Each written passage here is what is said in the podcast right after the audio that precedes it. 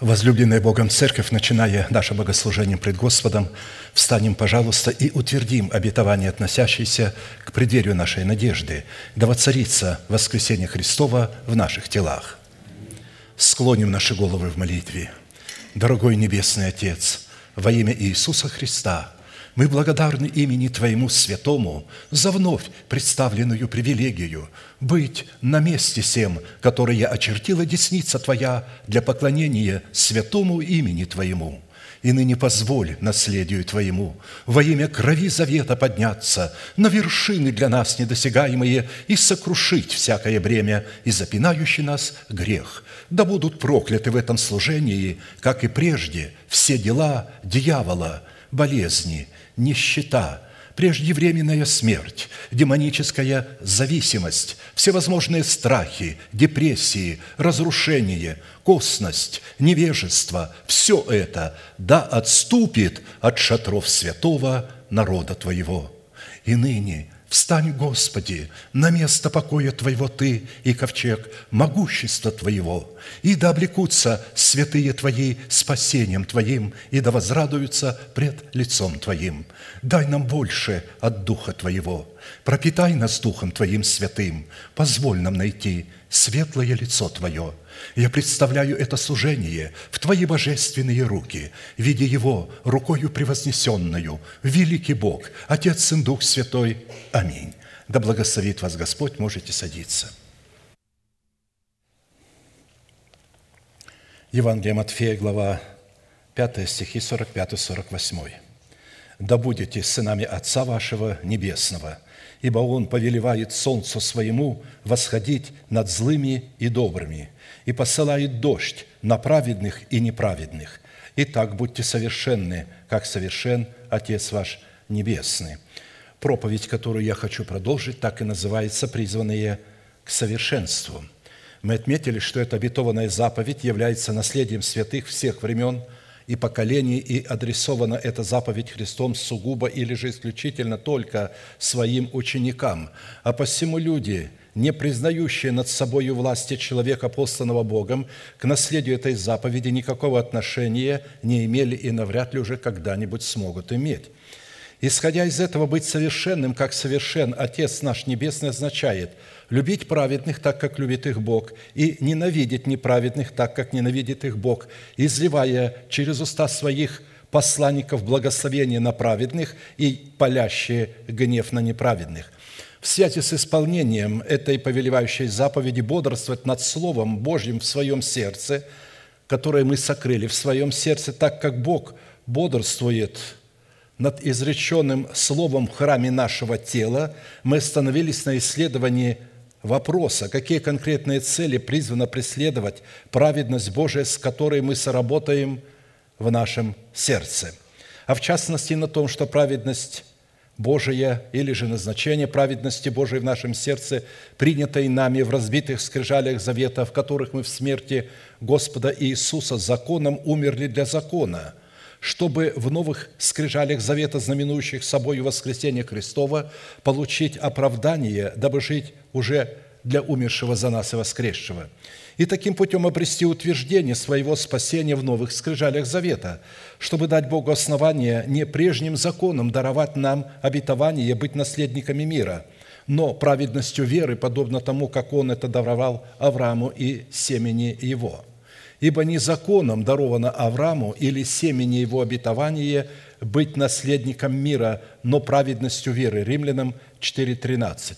При этом мы сделали ударение на том, что праведность веры, делающая нас наследниками мира Божия, определяется по смиренному послушанию нашей веры, вере Божией, представленной в благовествуемом слове посланников Бога во главе с человеком, представляющим для нас отцовство Бога.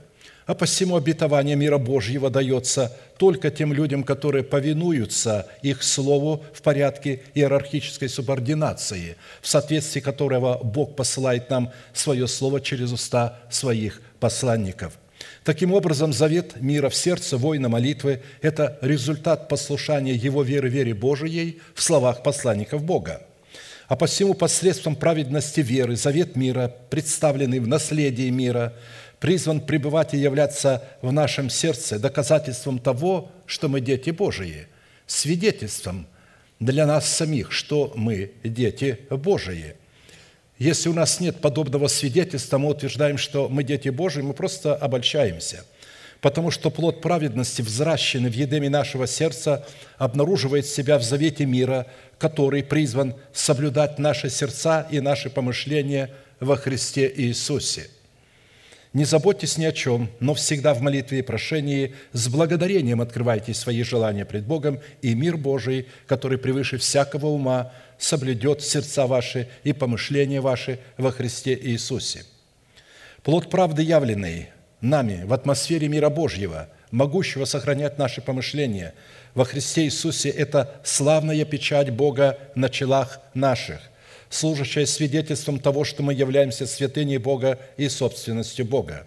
И обнаруживает себя печать Бога на челах наших в помышлениях духовных, которые служат атмосферой жизни и мира, и которые являются умом Христовым в нашем духе, в то время как помышления плотские являются клеймом зверя на челах и на правой руке людей, которые мыслят о земном, которые пытаются использовать дары Святого Духа, использовать помазание и благословение ради своей плоти, ради своего пиара, показать, что мы вот духовные, посмотрите, как Бог среди нас действует. И это как раз беда. Помышления плотские – суть смерть то есть печать на челах людей. Мысли человека определяют в нем либо печать Бога, либо печать зверя, клеймо зверя. Чтобы мы понимали этот фактор, Писание говорит, каковы мысли человека, таков и он. Именно наши мысли определяют нашу суть, кому мы принадлежим.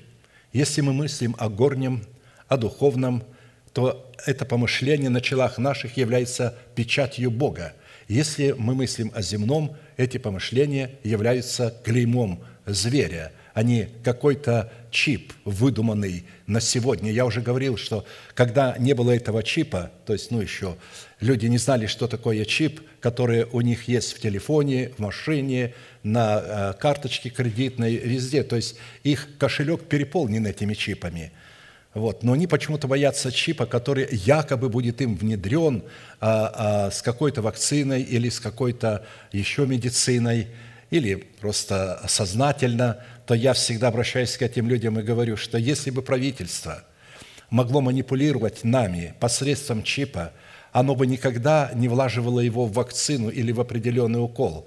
Оно вложило бы его в пепси-колу, в кока-колу, в любые соки, и вы даже не знали бы о том – и пили бы водичку, и этот чип внедрялся бы, ну, если он был в жидком виде. Но на самом деле а, раньше люди полагали, что печать зверя – это обыкновенный паспорт, удостоверение личности.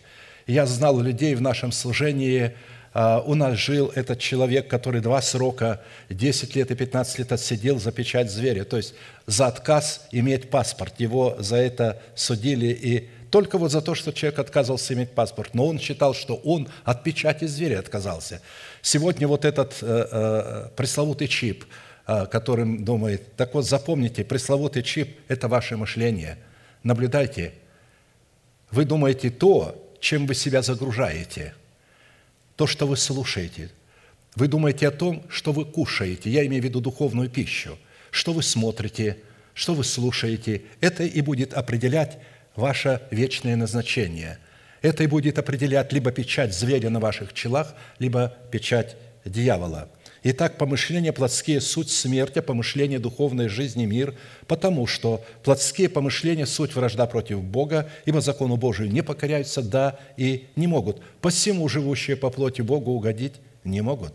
А если человек не может угодить Богу, разумеется, ему гарантирована погибель, а не спасение – а посему из имеющейся констатации следует, что люди, отказавшиеся от условий повиноваться своей верой, вере Божией, к миру Божьему никакого отношения не имеют и не могут иметь. А следовательно, такие люди никакого отношения не могут иметь и к сынам мира, которые посредством мира Божия наследуют вечное спасение в Царстве Небесном. Нам следует твердо усвоить, что только через соработу нашего Духа с нашим обновленным мышлением, находящимся во Христе Иисусе, мы призваны воцарить воскресение Христова в наших телах и облечь наши тела в воскресение Христова, то есть исполнить свое призвание. Это наше призвание – установить свое тело искуплением Христовым. Мы должны входить в присутствие Бога как ходатаи за усыновление своего тела искуплением Христовым, потому что цель Бога в создании тела человека, когда Он создавал человека, было жить в нем. Но Бог потерял свой храм через непослушание первого Адама и приобрел свой храм в лице второго Адама, который, приняв плоть, родился от Девы Марии, и теперь мы в нем можем наследовать жизнь вечную, то есть усыновление нашего тела искуплением Христовым, чтобы оно стало храмом Святого Духа, и чтобы Дух Божий жил там, и чтобы Бог вечно поселился в нем. Итак, мы остановились на четвертом вопросе, по каким признакам следует испытывать самого себя на предмет того, являемся мы сынами мира и что идентифицирует нас как сынов Божьих и как Его святыню. Потому что только по владычеству мира Божия в нашем сердце следует испытывать себя на предмет того, что мы действительно являемся сынами Божьими. Как написано, блаженные миротворцы или счастливы, благословенны миротворцы, ибо они будут наречены сынами Божьими. Матфея 5, 9 – это не единственное место. Итак, только люди, которые имеют в сердце мир Божий, который ничто не может поколебать, ни измена мужа, ни измена жены, ни разбитая машина, ни потеря дома, ни потеря работы, ни какие оговоры и клевета, никакая болезнь, даже смерть не может поколебать человек будет оставаться в полном покое, будет радоваться то, что он с Богом и Бог с ним, несмотря на все обстоятельства. А посему следует не забывать, если человек не умер для своего народа, для дома своего Отца и для своей душевной жизни в смерти Господа Иисуса Христа, то его оправдание, которое он принял в спасении по вере во Христа Иисуса в формате залога – никогда не может перейти в качество и формат праведности, в который он мог бы получить способность облечься в обетование, данное Богом, которое является наследием мира, чтобы приносить в своей праведности плоды мира, в силу чего у таких людей будет восхищен готовящийся для них венец правды, потому что ж они не взрастили. Что такое венец правды? Это плод правды, взращенный из семени оправдания. Это залог, пущенный в оборот которые, на которые мы приобрели вот э, достояние это. Так что это зависит от нас. Бог здесь ни при чем. Мы сами будем виноваты в том, что венец правды будет восхищен от нас и отдан другим. «Се гряду скоро держи, что имеешь, дабы кто не восхитил венца твоего». Плод праведности в нашем сердце в формате мира Божия – это доказательство того, что мы являемся сынами мира, что служит для Бога основанием выполнить свою часть в завете мира, который состоит в том, чтобы ввести нас в наследие своего Сына, дабы мы могли разделить с Ним исполнение всего написанного о Нем в законе, пророках и псалмах. А наследие Сына Божьего – жить в теле человека. Вот в чем состоит его наследие – в определенном формате мы уже рассмотрели шесть признаков, по составу которых нам следует судить и испытывать самих себя на предмет того, что мы являемся сынами мира, а следовательно и сынами Божьими, и остановились на исследовании или же рассматривании седьмого признака. Это по нашей способности облекать самого себя в святую или же в избирательную любовь Бога. Избирательная – это святая – Святая, она всегда отделяет чистого от нечистого, святое от несвятого, зло от добра, поэтому любовь Божия избирательная. Более же всего облекитесь в любовь, которая есть совокупность совершенства и довладычествует в сердцах ваших мир Божий, которому вы и призваны в одном теле, и будьте дружелюбны. Колоссянам 3, 14, 15. То есть любовь Божия может владычествовать только в атмосфере мира – если мы имеем вот этот завет мира между Богом и нами, вот там может владычествовать любовь Божия, но только она владычествует где? В одном теле. Она владычествует в теле Иисуса Христа, то есть в церкви, которая в Писании называется доброй женой, которая обладает достоинством тесных врат, потому что через нее мы обретаем благодать. Кто найдет добрую жену, тот обрел благодать пред Богом. Речь идет именно вот о такой церкви, о таком собрании, которое является в очах Бога доброй женой. Инфраструктура, которая является теократия Бога, то есть власть любви Божией, где нет места для проказы демократической структуры, которая разъела как проказа тело Христова, где вместо того, чтобы принимать посланника Бога и подчиняться ему, люди выбирают себе конферансье, а потом выбирают братский совет, который будет контролировать этого конферансье и будет указывать ему и пасти его. Это беда, это проказа. И Бог удалит эту проказу своего тела. Итак, исходя из данного изречения, владычество мира Божьего в наших сердцах возможно только при одном условии, если познанная нами святая или же избирательная любовь Бога будет пребывать в наших сердцах, и мы будем облекать себя в ее палящую ревность. То есть она имеет в себе э, закон святости, закон смерти.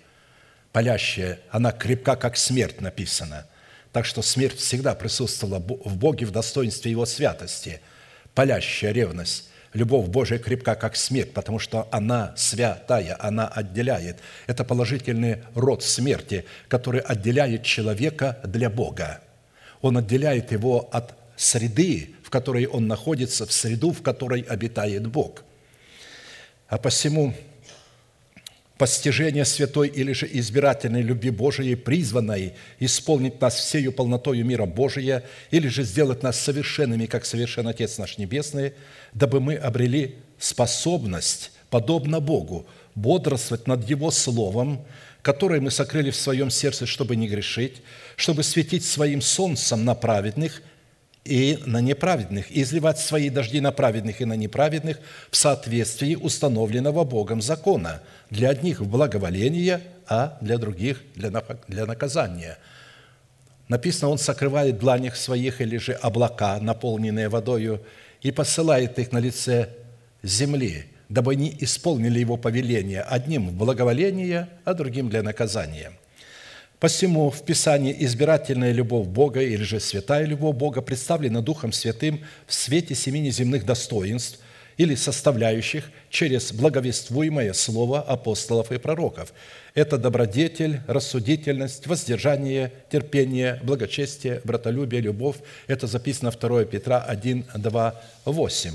Это свойство плода правды, обладающего вот такими семью свойствами – это не отдельное чего-то больше, а чего-то меньше. Оно разлито все вместе и имеет чудное равновесие. При этом мы отметили, что по своей сути любовь Божия Агапи – это суверенная любовь, которая является безусловной только по отношению к тем человекам, которых она избирает волеизъявлений своего предузнания и предопределения. Бог от создания мира предвидел нас – и предвидя, что мы, встретясь с Его истиною, не плюнем Ему в лицо, а последуем за этой истиной, а отречемся от себя. Потому что, чтобы последовать за истиной, надо отречься себя, отречься своего народа, дома своего отца и свою жизнь э, отвергнуть, и взять крест и последовать за мною. И кто этого не делает, исследует. И Иисус говорит, не может быть учеником моим тот человек, который не берет креста своего и не следует за мною, который не оставил все то, что я сказал, оставить. А посему, благодаря своей суверенности, избирательная любовь Бога никогда не нарушает суверенных прав в отношениях с теми человеками, которых она избирает, и никогда не позволяет нарушать суверенные права своих собственных границ, обусловленных палящей святостью.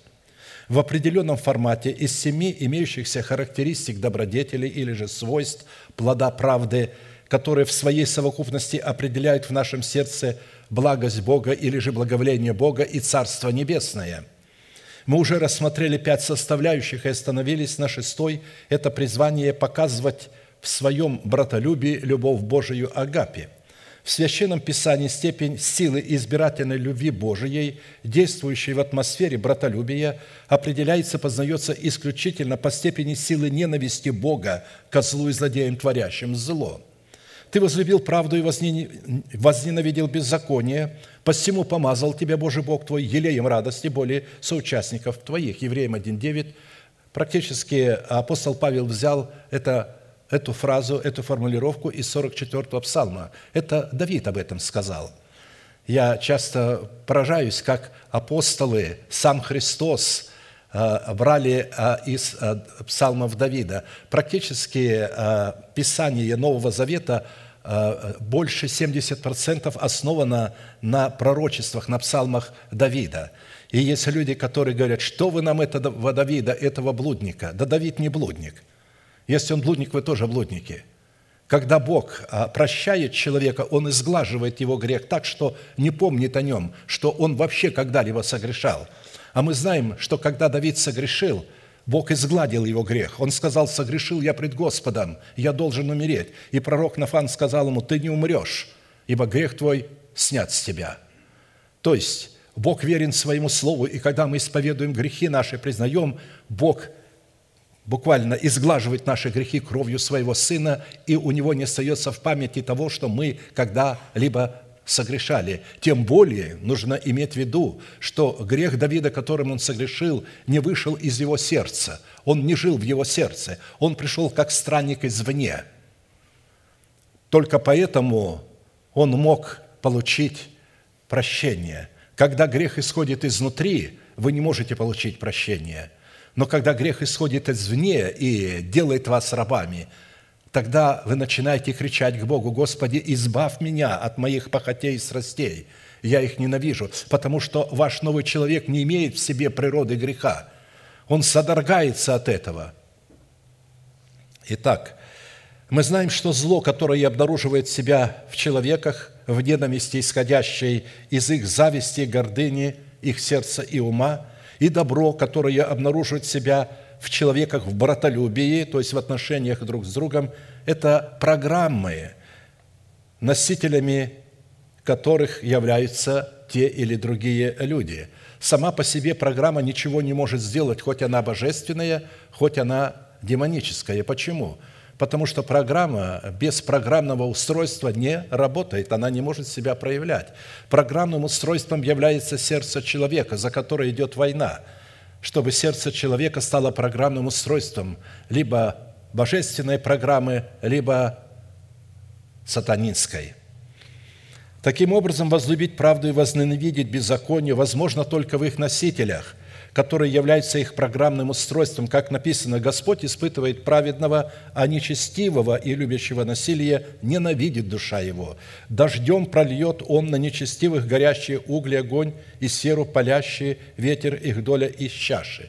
Видите, это нетолерантная любовь, это смерть, эта любовь несет для определенных людей смерть, а для определенных людей жизнь. И когда мы имеем такую святую любовь в себе, то мы являемся благоуханием Христовым, которое для одних служит запахом к смерти, а других запахом к жизни. Ибо Господь праведен, любит правду, лице его видит праведника. Псалом 10, 5, 7. Я напомню, что в оригинале лицо его, видит, лицо его, то есть лицо Бога видит праведник, означает лицо его восхищается праведником, увлекается праведником, то есть влюбляется в лицо праведника, вдохновляется лицом праведника, отдыхает – вдохновение Божие на лице праведника. В связи с этим, как и в предыдущих составляющих, добродетель Бога в Его уникальной к нам благости, которую мы призваны показывать в своей вере, в семи свойствах, нам необходимо будет ответить на четыре классических вопроса. Что говорит Писание о происхождении – природной сущности плода добродетели, который обнаруживает себя в сердце человека в любви Божией Агапе в атмосфере братолюбия, которую мы призваны показывать в своей вере. Какое назначение в показании нашей веры призваны выполнять любовь Божия Агапе в атмосфере братолюбия? Какие условия необходимо выполнить, чтобы получить силу показывать в своей вере плод добродетели в любви Божией Агапе в атмосфере братолюбия – и по каким признакам следует испытывать самого себя на предмет показания плода добродетели в любви Божией Агапе в атмосфере братолюбия. В определенном формате мы уже рассмотрели первые два вопроса и остановились на рассматривании вопроса третьего, а именно, какие условия необходимо выполнять, чтобы показывать в своей вере любовь Божию в атмосфере братолюбия.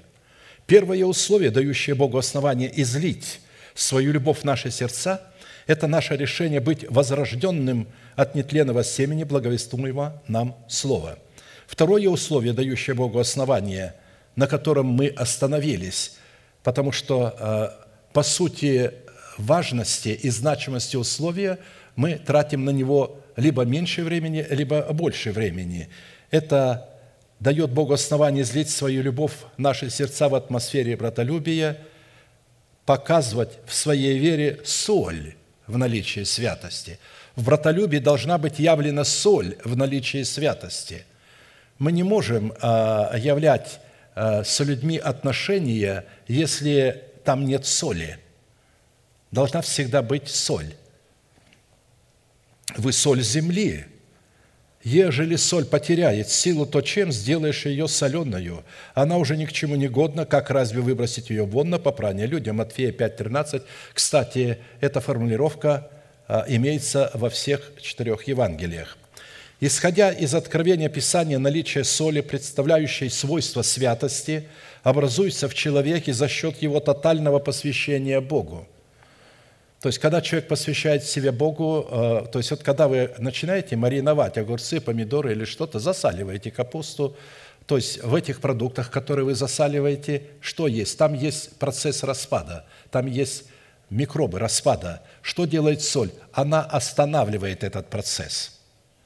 Так и мы, когда мы имеем в себе соль, мы останавливаем процесс распада своей личности. То есть соль связывает ветхого человека, и он не может проявлять себя, святость.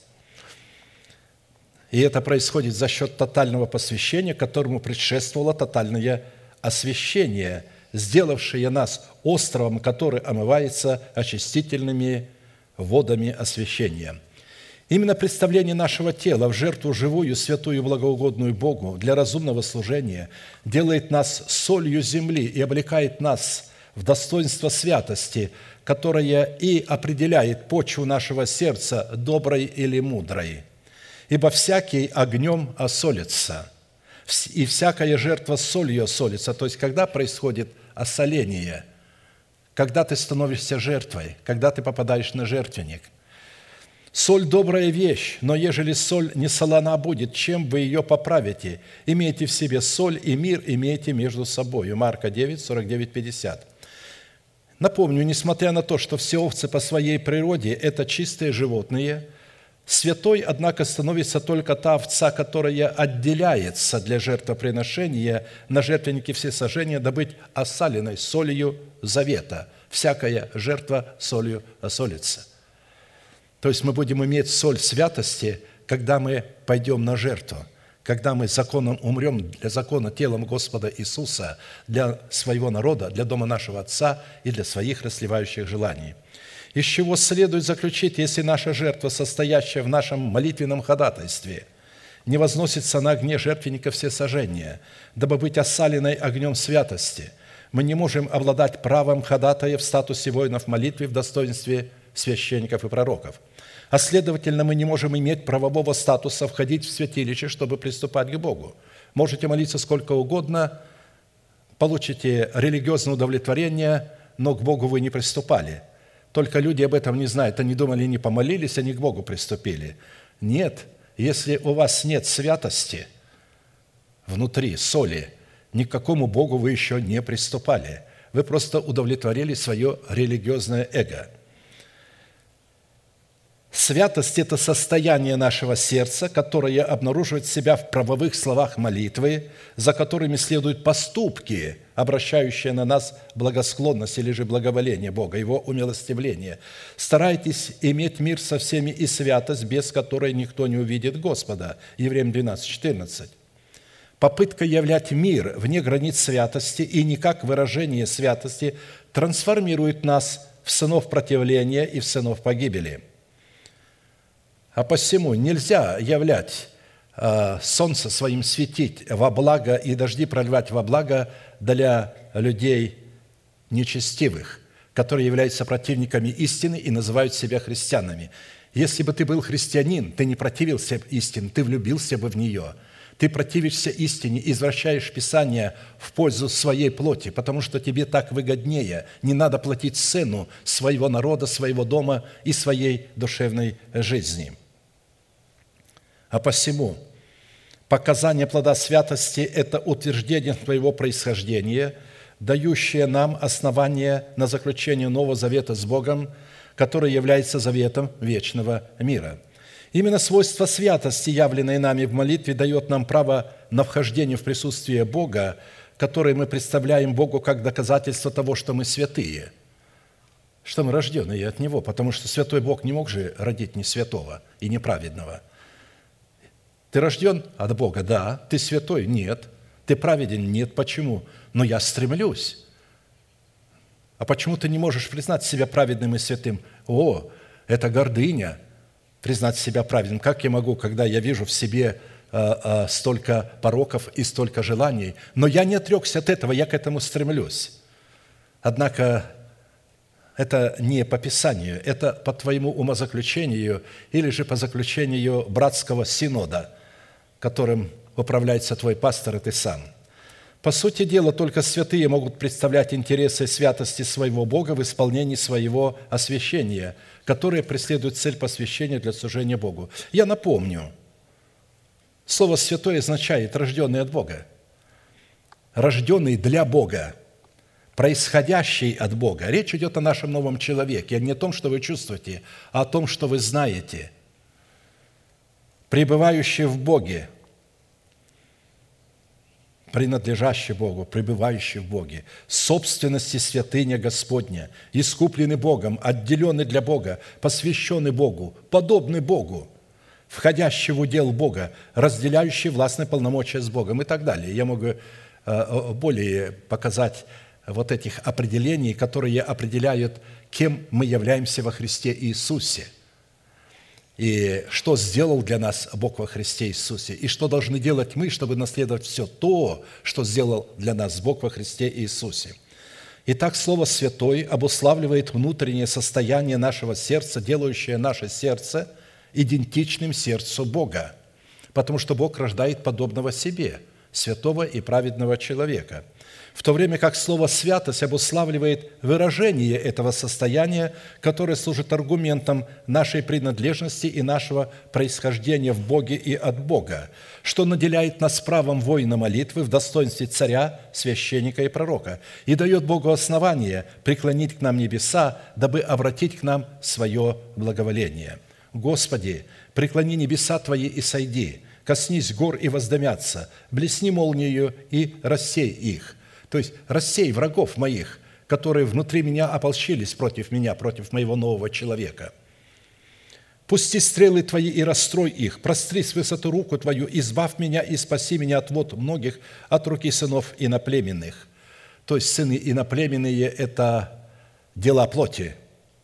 Это не какие-то люди извне, это люди, живущие в нас, это дела плоти, это наши похоти и страсти. О них он молит, чтобы Бог спас его от них, которых уста говорят суетно и которых десница десница лжи.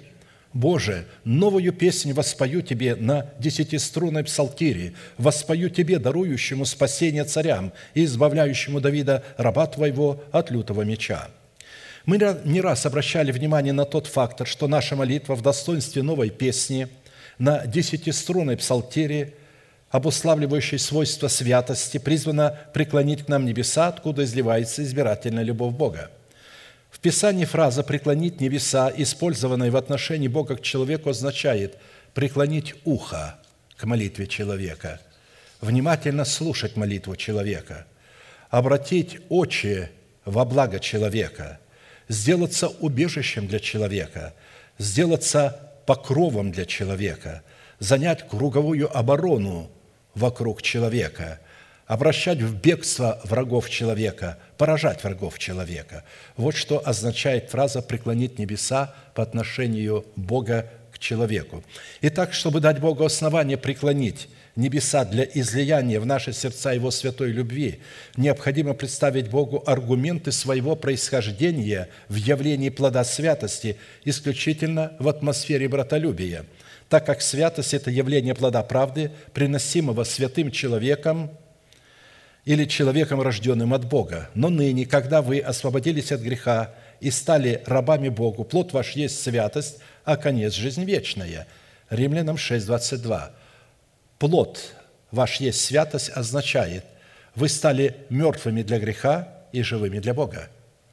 Вот что означает святость. Она убила вас для греха, и грех убила для вас. Я распят для мира, и мир распят для меня – а посему из данного определения следует, пока человек не освободится от греха путем совлечения себя ветхого человека с делами его, он не может стать рабом Богу, дабы являть соль святости. Чтобы являть соль, соль святости, вначале необходимо родиться от слушания нетленного Слова Божия. Слушание – это повиновение. Слышать – это просто слышать, а слушать – это повиноваться услышанному.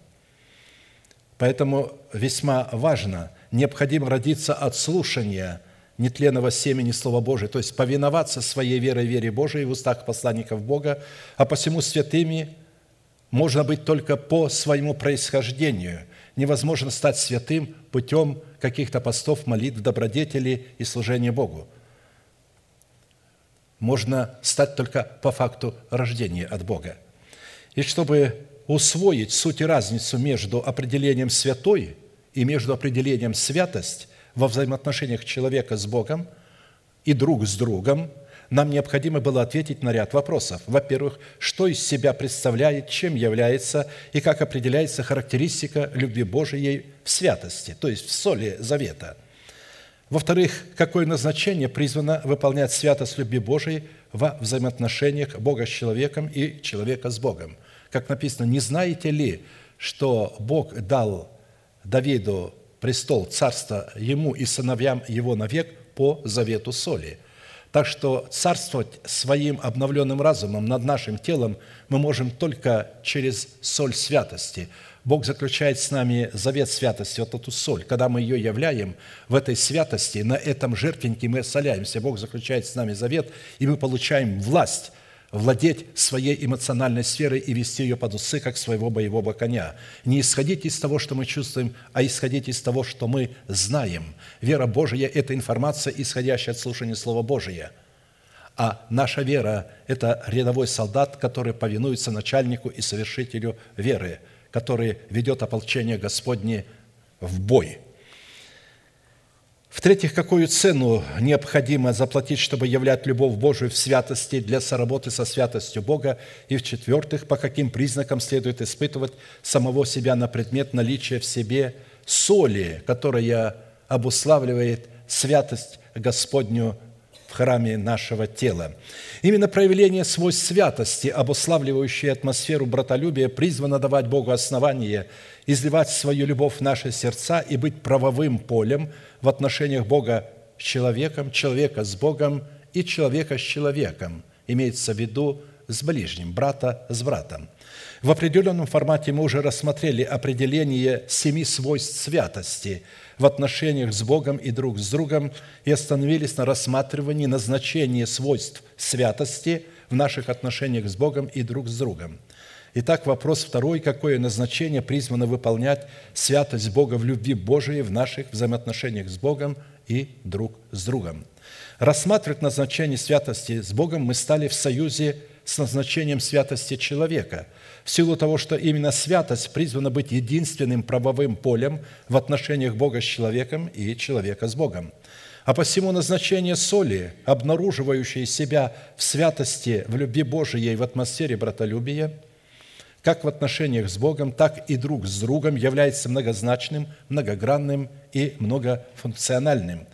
В связи с этим я привел семь составляющих назначения святости, то есть приведу семь составляющих, которые обуславливают избирательную любовь Бога, хотя их гораздо больше, но по этим семи э, свойствам, которые я приведу, можно судить о назначении святости э, в каких-либо других конкретных форматах отношений с Богом.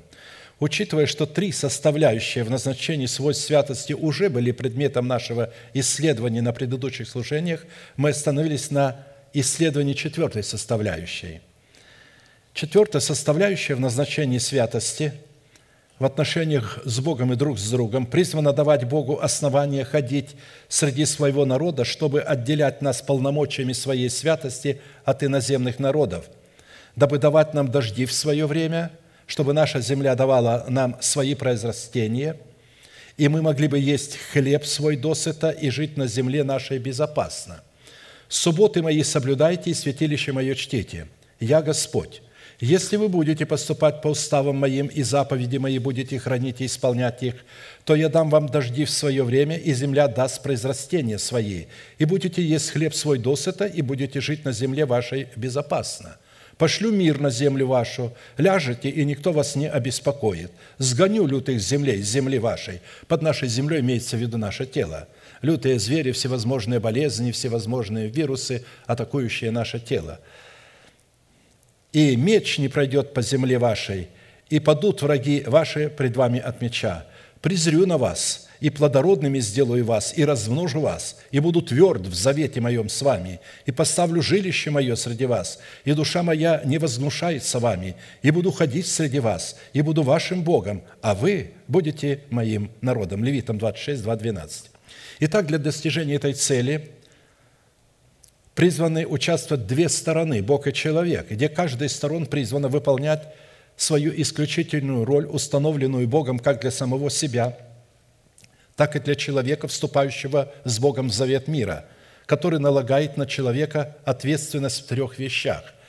Во-первых, стан наш должен быть свят, чтобы Бог не увидел у нас чего срамного и не оставил бы нас, отступив от нас. Во-вторых – нам необходимо соблюдать субботы Господни, чтобы таким образом утверждать завет мира, в который мы вступили с Богом. В-третьих, нам необходимо чтить святилище своего Бога десятинами и приношениями в соответствии требования Его устава. В определенном формате мы уже рассмотрели требования этих трех повелений, а посему сразу обратимся к награде за их исполнение, потому что, не имея пред очами своего сердца имеющейся награды – и не осознавая суть ее ценности, которую мы можем получить, получить только через наставление в вере, у нас не будет основания познавать требования святости, у нас не будет ни желания, ни стимула познавать требования святости, если не будет награды. Только видя награду, мы можем пойти на цену, которую необходимо заплатить, которая сопряжена с ценой нашей жизни. Итак, чтобы пребывать а, в них, в этих требованиях святости и ограждать себя от всякой скверной плоти и духа в своем собственном естестве и от скверного и срамного в среде своего общения с теми, которые имеют вид благочестия силы же его отвергшейся, награда, которая будет дана человекам, которые дадут Богу основание являть свою святость внутри их и вне их в общении друг с другом, состоит в семи составляющих. Господь Бог наш будет ходить среди нашего стана, чтобы избавлять нас и предавать врагов наших в руки наши. Второе. Бог даст дожди нашей земле в свое время, и земля наша даст нам произрастание свои. В-третьих, Бог даст нам возможность и способность есть хлеб свой досыта и жить на земле нашей безопасно. В-четвертых, Бог пошлет мир на землю нашу, мы ляжем спать, и никто нас потревожит, так как он сгонит лютых зверей земли нашей, меч не пройдет по ней, и падут враги наши пред нами от меча. В-пятых, Бог презрит на нас и плодородными сделает нас и размножит нас в земле нашей. В-шестых, Бог будет тверд в завете своем с нами и поставит жилище свое среди нас, и душа его не вознушается нами. В-седьмых, Бог будет ходить среди нас и будет нашим Богом, и мы будем Его народом. Первая составляющая нашего воздаяния состоит в том, что Господь Бог наш будет ходить среди нашего стана, чтобы избавлять нас и предавать врагов наших в руки наши. Насколько нам уже известно, под образом стана, в котором Господь Бог будет ходить, чтобы избавлять нас от врагов наших и предавать их в руки наши, является собрание святых, во главе которого стоит человек, облеченный Святым Духом в полномочия отцовства Бога. Испытывать же такого человека на причастность, представлять отцовство Бога, следует по его нравственному состоянию и по его мудрости, явленной в проповеди, которая содержит в себе полноту начальствующего учения Христова, которое призвано разрушить державу смерти в нашем перстном теле и на ее месте воздвигнуть державу жизни.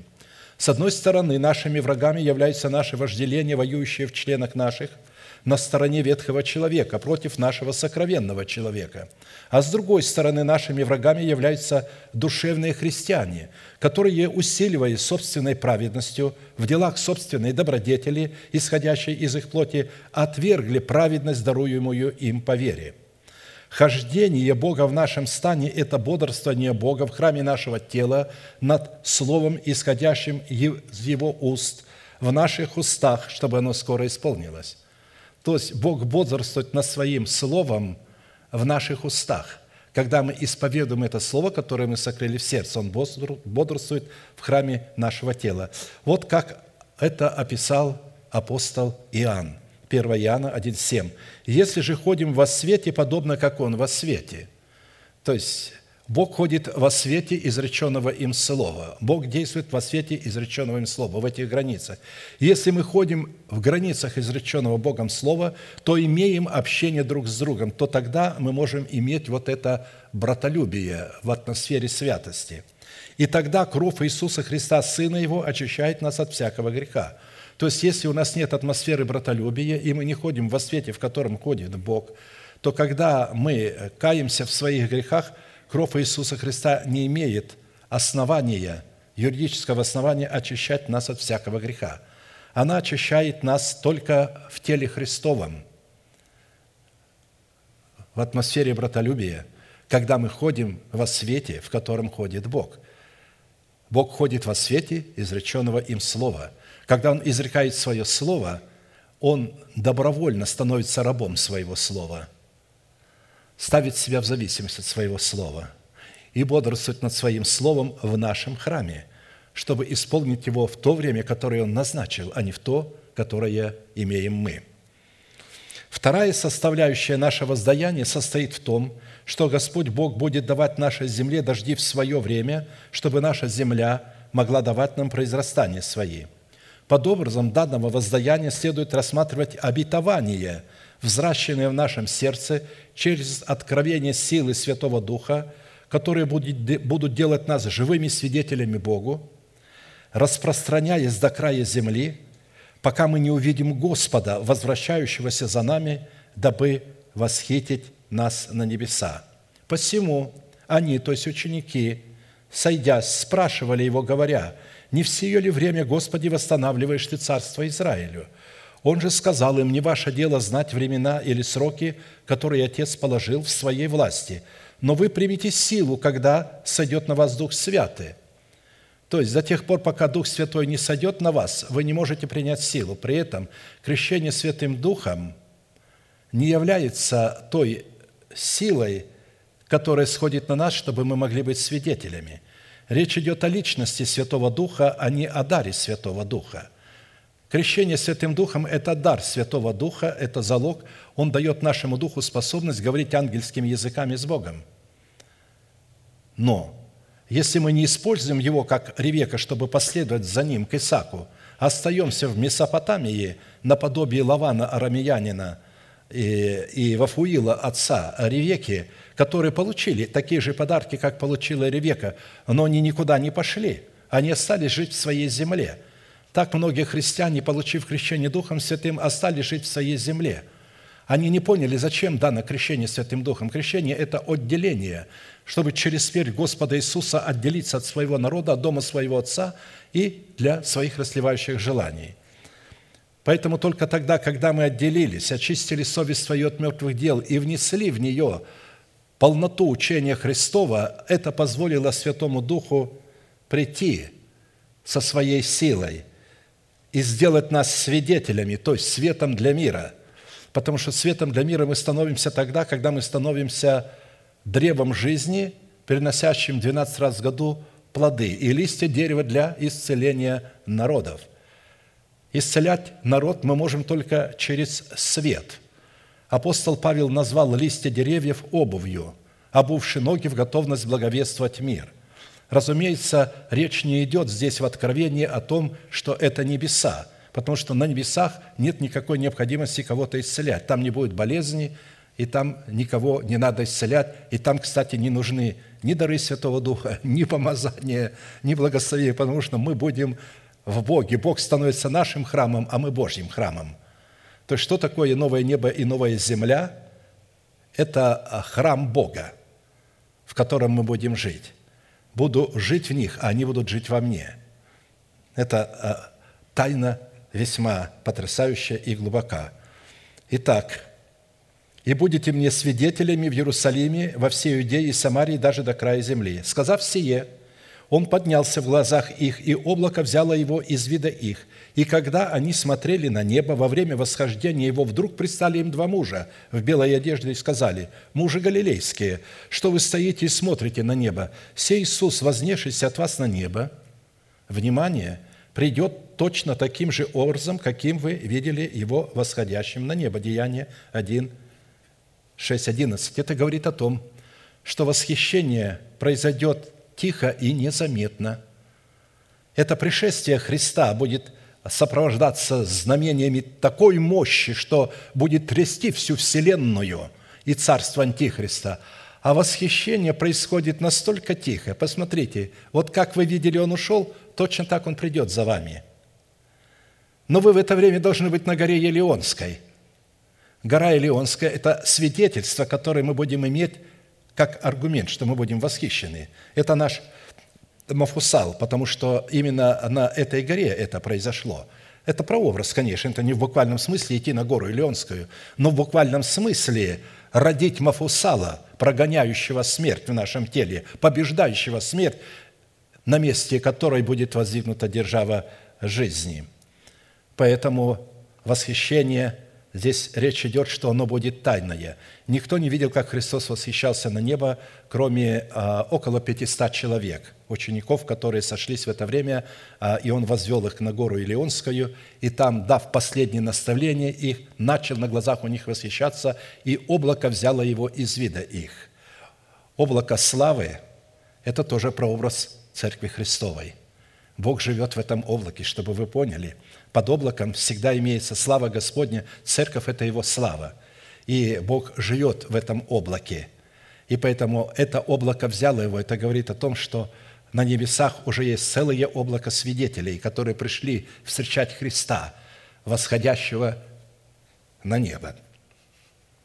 Третья составляющая нашего воздаяния состоит в том, что Господь Бог будет давать нам возможность и способность есть хлеб свой досыта и жить на нашей земле безопасно. При этом может прозвучать весьма резонный вопрос, если Бог послал в свое время дождь на нашу землю, и она уже произрастила хлеб свой, то почему мы не можем есть его досыта, когда у меня миллионы, я зарабатываю хорошо и так далее? А вот почему – Причина, почему большинство людей не может есть взращенный в почве своего сердца хлеб досыта и жить на своей земле безопасно, состоит в их неправильных мотивах. Они неправильные цели для себя поставили. Когда откровения, полученные для богатства нетленного, используются ими для приобретения богатства тленного и личного пиара. Речь идет о небесном хлебе, о Слове Божьем, пребывающем вовек – все умирает, а Слово Божие, которое мы приняли, пребывает вовек. И когда мы разделяемся с нашим телом, Слово Божие, пребывающее вовек, остается в нашем теле и ожидает, когда Бог заговорит к этому Слову в нашем прахе, и наш прах будет восстановлен за счет живого Слова, которое жило в нашем теле. Вот смотрите, что пишет Екклесиаст. «Есть зло, которое видел я под солнцем, и оно часто бывает между людьми, это зло. Бог дает человеку богатство и имущество, и славу, и нет для души его недостатка ни в чем, чего не пожелал бы он, но не дает ему Бог пользоваться этим. Посмотрите на богатых миллиардеров с язвой желудка и с другим пучком болезней – для него а, ну, ничто не в радость, ни яхта, э, э, ни увеселение, ни одежда, ни миллиарды в его умножающихся банках. Пища для него а, не отрадна, потому что он ест перетертый картофель и так далее. Э, вот все это, скажите, вот, имея столько, не может этим пользоваться. Бог говорит, не дал ему пользоваться, а пользуется тем чужой человек.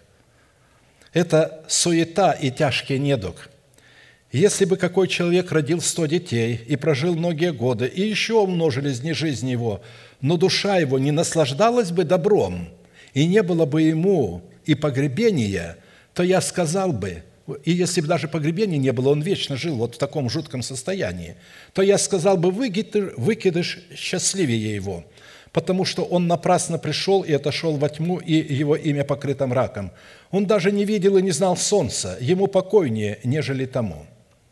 А вот как этот же автор пишет о другой категории людей, которая редко встречается под солнцем. «Вот еще, что я нашел доброго и приятного – есть и пить и наслаждаться добром во всех трудах своих, какими кто трудится под солнцем во все дни жизни своей, который дал ему Бог, потому что это его доля. И если какому человеку Бог дал богатство и имущество, и дал ему власть пользоваться от них, и брать свою долю и наслаждаться от трудов своих, то это дар Божий. Речь идет о богатствах нетленных – когда мы слышим Слово Божие и получаем, почему одни могут пользоваться им, а другие не могут?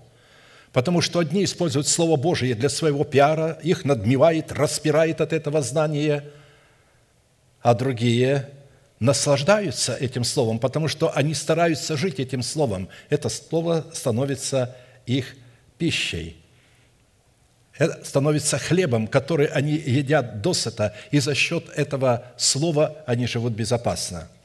Четвертая составляющая Наше воздаяние состоит в том, что Господь Бог пошлет мир на землю нашу, и мы ляжем спать, и никто не потревожит нас, так как Он сгонит лютых зверей с земли нашей, и меч не пройдет по ней, и падут враги наши пред нами от меча. Итак, мир, посылаемый Богом на нашу землю, является обетованием, относящимся к нашему наследию, который содержится в завете мира, который Бог заключил с Авраамом – и чтобы Бог мог послать такой мир на нашу землю, необходимо находиться с Ним в завете мира, который соделался наследием Авраама посредством праведности его веры.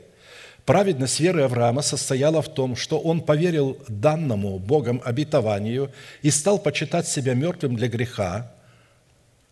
По сути дела, он не был мертвым для греха – но он стал почитать себя мертвым для греха, а живым для Бога, и стал по повелению Бога называть несуществующие обетования о завете мира с Богом как существующее, и Бог вменил ему это в праведность.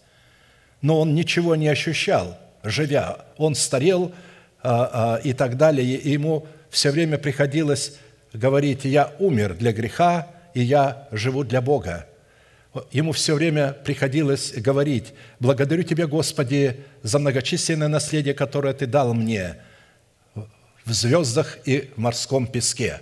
Я вижу мое наследие, благодарю Тебя». Он ходил по земле, обетованной как по чужой, и говорил, «Благодарю Тебя, что Ты дал мне эту землю», а сам пяди не имел этой земли – Любые звери, которых Бог сгонит с нашей земли за то, что наша вера стала соработать с верой Божией, это наше расслевающее желание, исходящее от ветхого человека, живущего в нашем теле, который является программным устройством падшего Херувима. А когда лютые звери в предмете расслевающих похотей согнаны с нашей земли, тогда карающий меч закона святости Божией не имеет причины поражать нашу землю. Ведь он поражает наше тело только потому, что у нас есть ветхий человек, программное устройство падшего Херувима. Точно так же, как в свое время меч ангела-губителя в земле египетской поражал первенцев только в тех домах, двери которых были не заперты и не помазаны сопом кровью закланного пасхального агнца. А враги, павшие от меча ангела-губителя, это та категория людей – которые, находясь в среде святого народа, не почитали себя мертвыми для греха, а следовательно, не почитали за святыню кров завета и духа благодати оскорбляли.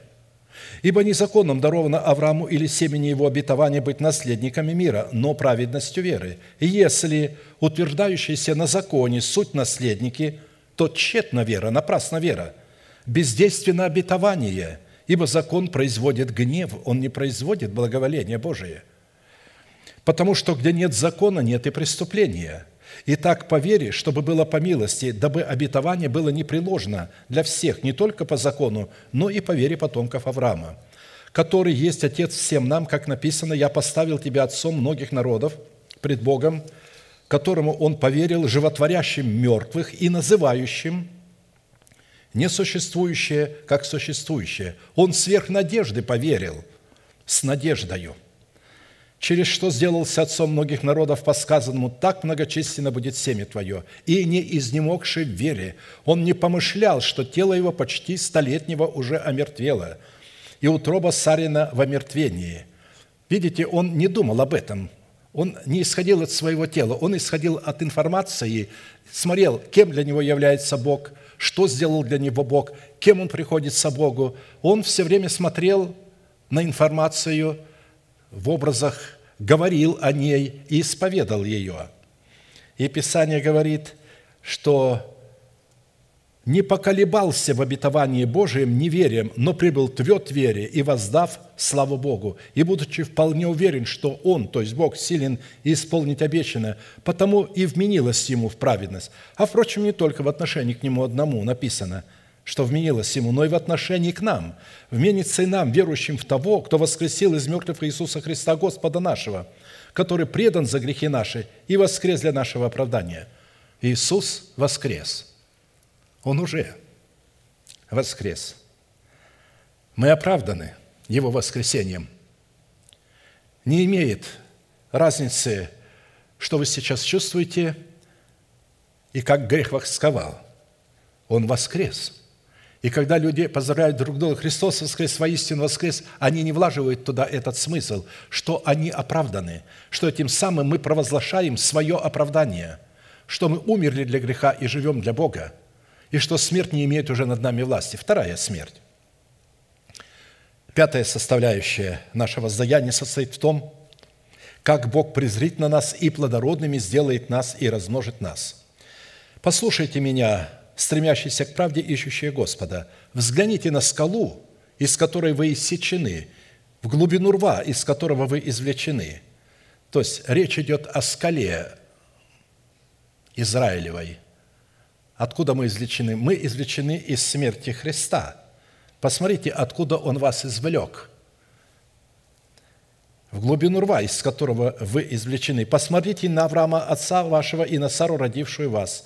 Я призвал его одного, и благословил его, и размножил его.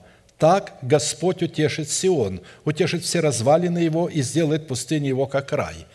Видите, в данном состоянии Сион находится в развалинах.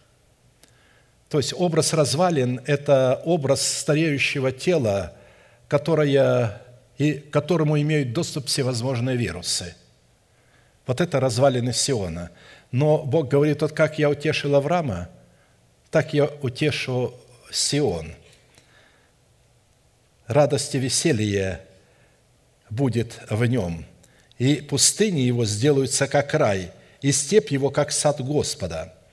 Словословие песнопения будет в нем. Послушайте меня, народ мой, и племя мое, преклоните ухо ко мне – то есть не к вашим чувствам, не к тому, что происходит с вашим телом и вокруг вашего тела, а к той информации, которая исходит от моего слова. «Преклоните ухо ко мне, ибо от меня произойдет закон, и суд мой поставлю во свет для народов.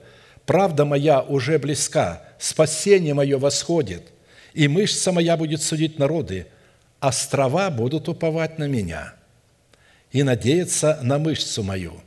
Кто будет уповать? Острова, тот, кто имеет соль в себе, святыню, остров, омывающий водой, это образ человека, имеющий в себе соль, святость. Поднимите глаза ваши к небесам и посмотрите на землю вниз. То есть образно, взойдите на небеса и посмотрите с небес на землю вниз. Ибо небеса исчезнут, как дым, и земля обветшает, как одежда, и жители ее также вымрут. А мое спасение пребудет вечным, и правда моя не пристанет – Послушайте меня, знающие правду, не чувствующие, а знающие, народ, у которого в сердце закон мой. Информация моя. Не бойтесь поношения от людей, и злословия их не страшитесь, ибо как одежду съест их моль, и как волну съест их червь, а правда моя прибудет вовек, и спасение мое в роды родов». Хорошо, шестая составляющая нашего воздаяния состоит в том, как Бог будет тверд – в завете своем с нами и поставить жилище свое среди нас, и душа его не вознушается нами». Второе Царство 23, 3, 7. Молитва Давида. «Сказал Бог Израилев, говорила мне скала Израилева, владычествующий над людьми будет праведен, владычествуя в страхе Божием, и как на рассвете утра при восходе солнца на безоблачном небе от сияния после дождя вырастает трава из земли, не так ли дом мой у Бога? Ибо завет вечный положил Он со мною, твердый и непреложный. Не так ли исходит от Него все спасение мое и все хотение мое?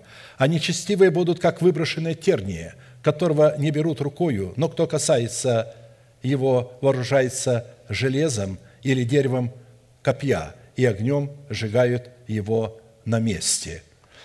Посмотрите, э, каким образом Бог поставит наше жилище. То есть и завет его с нами будет тверд. То есть мы должны смотреть на информацию, которая находится в этом завете. «Говорил о мне скала Израилева, владычествующий над людьми будет правден, владычествуя в страхе Божием». Речь идет о нас с вами, что мы должны владычествовать над людьми в страхе Господнем. Но здесь Он был царем над людьми, а мы являемся царем над нашим телом – и над теми людьми, которые называются наши желания, наши эмоции. Вот владычествующий над своими эмоциями, он должен владычествовать правильно, он должен владычествовать в правде, он не должен наносить раны своей эмоции. Достаточно, что нашим эмоциям наносятся раны друг от друга, от мужа жене, жене мужа, родители детям, дети родителям, брат брату, сестра сестре – и так далее. Мы все наносим друг другу эмоциональные раны. Но здесь нужно так владычествовать над своими чувствами, чтобы не наносить им раны. Нужно правильно царствовать. Нужно успокаивать свои чувства, когда они ранены. Надо лечить их. У Бога есть бальзам глади, он находится в ваших устах. И когда вы начинаете исповедать слово, которое вы сокрыли в своем сердце, оно будет лечить ваши чувства. Вы должны прямо обращаться к ним и говорить, «Успокойся, твоя рана будет исцелена, ибо Господь на нашей стороне, все будет хорошо» не бойся, я поведу тебя под усы в землю обетованную». Когда вы будете так говорить, вы увидите, как ваша эмоция будет лечиться и начнет успокаиваться. Седьмая составляющая нашего воздаяния состоит в том, как Бог будет ходить среди нас и будет нашим Богом, а мы будем Его народом – «Я Господь Бог ваш, который вывел вас из земли египетской, чтобы дать вам землю хананскую, чтобы быть вашим Богом». Левитам 25, 38, таких мест очень много. То есть, каким образом Бог становится нашим Богом? Как мы можем это определить? По тому, что Он вывел нас из земли египетской. Земля египетская – это земля рабства, где нас заставляли делать то, чего мы не хотели. Нас заставили строить пирамиды, фараону, топтать глину, носить солому и строить вот там Рамсес и другие величественные пирамиды. Сегодня, если кто был в Египте или видел по телевидению вот эти пирамиды, запомните, это Израиль построил их. Под плеткой. Их били, над ними издевались, заставляли рочное число кирпичей делать и не давали им ни соломы. Они сами должны были находить солому и урочное число кирпичей делать. Вот эта ветхая природа в человеке, она насилует тело и заставляет работать его в свою пользу. Но Бог вывел нас из Египта. Он сказал, что «почитайте себя мертвыми для греха, живыми же для Бога». Называя несуществующую державу жизни – как существующую. Это и означает выход из земли египетской. Это и говорит о том, что Бог нас вывел из Египта. И это не то, что мы чувствуем, это то, что мы знаем. Мы все с вами вышли из Египта, потому что все приняли оправдание даром по благодати и пустили в оборот свое серебро, и стали приносить плод правды в исповедании наших уст, называя несуществующее существующим, и Бог вменил нам это в праведность. И неважно, что сейчас мы чувствуем, в каком состоянии находимся, какие лишения переносим на нашем счету во Христе Иисусе. А этот счет находится в нашем сердце. положено обетование удивительного исцеления от всех болезней и немощей. Мы сейчас будем молиться, и да благословит нас Господь, бросить вызов тлению в своем теле, греху, похотям, страстям, поражениям. И Бог явит свою милость, потому что только через наши уста, в которых мы исповедуем, кем мы являемся для Христа, кем Он для нас является, что Он сделал для нас, Бог может сделать, совершить для нас полную победу и исцелить нас. Аминь. Будем молиться. Да благословит нас Господь.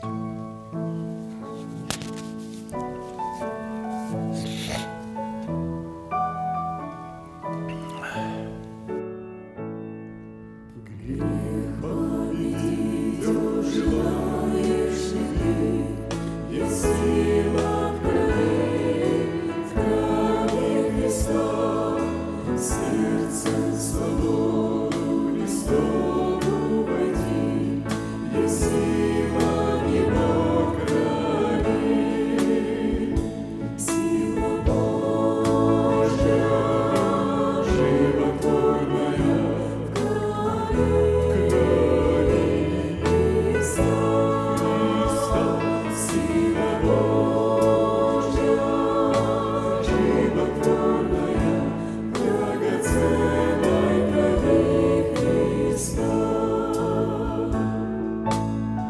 Я буду молиться вместе с вами вашей молитвой и прошу глубоко верить в то, что Бог за вас, Он не против вас. Он ваш защитник, Он ваш Отец, Он ваш друг. Он любит вас. Он видит, что вы попали в трудные обстоятельства, в тесные обстоятельства. Он видит, что вы связаны похотью и страстью, но Он не обвиняет вас, потому что вы мучаетесь и хотите избавиться – и пришли сюда, чтобы Он явил вам милость свою. А посему Он на вашей стороне. Глаза закрыты – это элемент тайной комнаты. Ладони подняты к небесам – это элемент, что ваши руки без гнева и сомнения. Молитесь со мной, Небесный Отец, во имя Иисуса Христа. Я прихожу к Тебе. Ты видишь мое раненое сердце – которая получила глубокую рану от моей похоти и от моей страсти.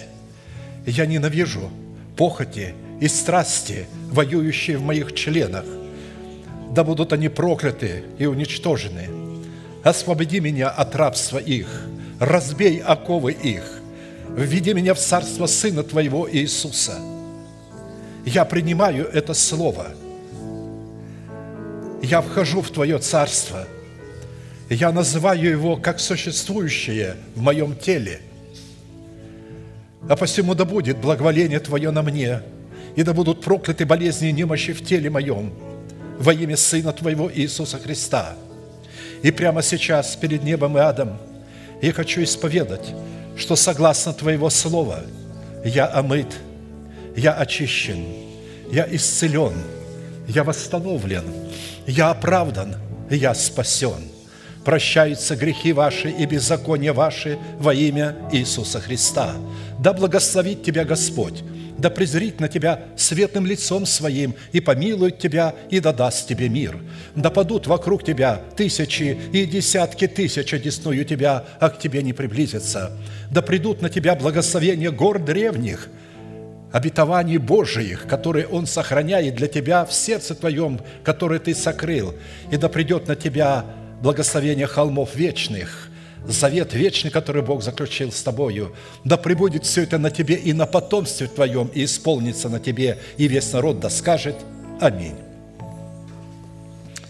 Благословен Бог и Отец, бодрствующий над Словом Своим в храме нашего тела, дабы в точности исполнить то, что мы приняли в свое сердце. Держите явно это записанным, чтобы читающий в свое время мог легко прочитать. А теперь провозгласим наш неизменный манифест.